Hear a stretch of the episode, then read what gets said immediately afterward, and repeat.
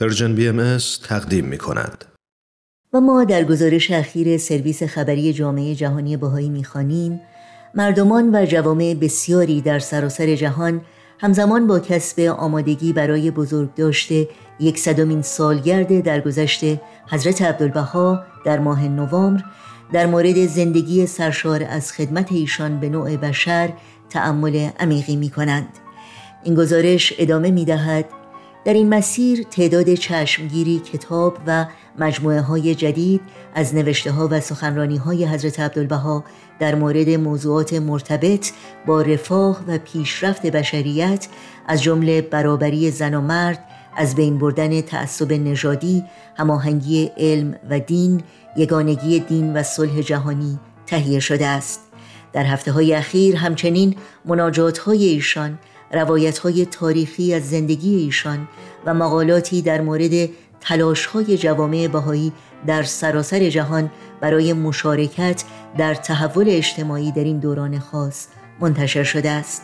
در این گزارش با اشاره به نمونه‌هایی از کتاب‌ها و نشریاتی که از آثار حضرت عبدالبها در کشورهای مختلف جهان از جمله مصر، ژاپن، هایتی، رواندا، ترکیه، برزیل، ایتالیا، رومانیا و به زبان‌های متفاوت از جمله ارمنی، یونانی، هندی، قزاقستانی، کردی، مغولی، نپالی، اسپانیایی و تتومی به چاپ رسیده آمده است.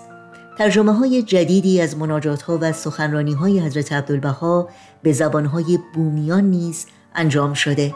کتابچه ای از داستان های زندگی ایشان به زبان چیلوندا، گویشی از زبان بانتو تهیه شده و به طور گسترده‌ای در میان مردم قوم لوندا که در مناطقی از آنگولا، جمهوری دموکراتیک کنگو و زامبیا پراکنده اند توزیع شده. متن کامل این گزارش و گزارش‌های جالب دیگری رو در مورد بزرگداشت 100مین سال درگذشت حضرت عبدالبها در سایت news.persian.baha'i.org مطالعه کنید.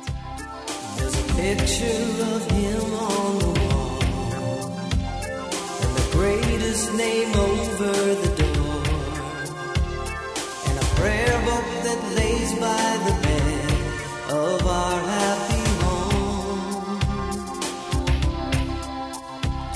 His spirit lives here in this house.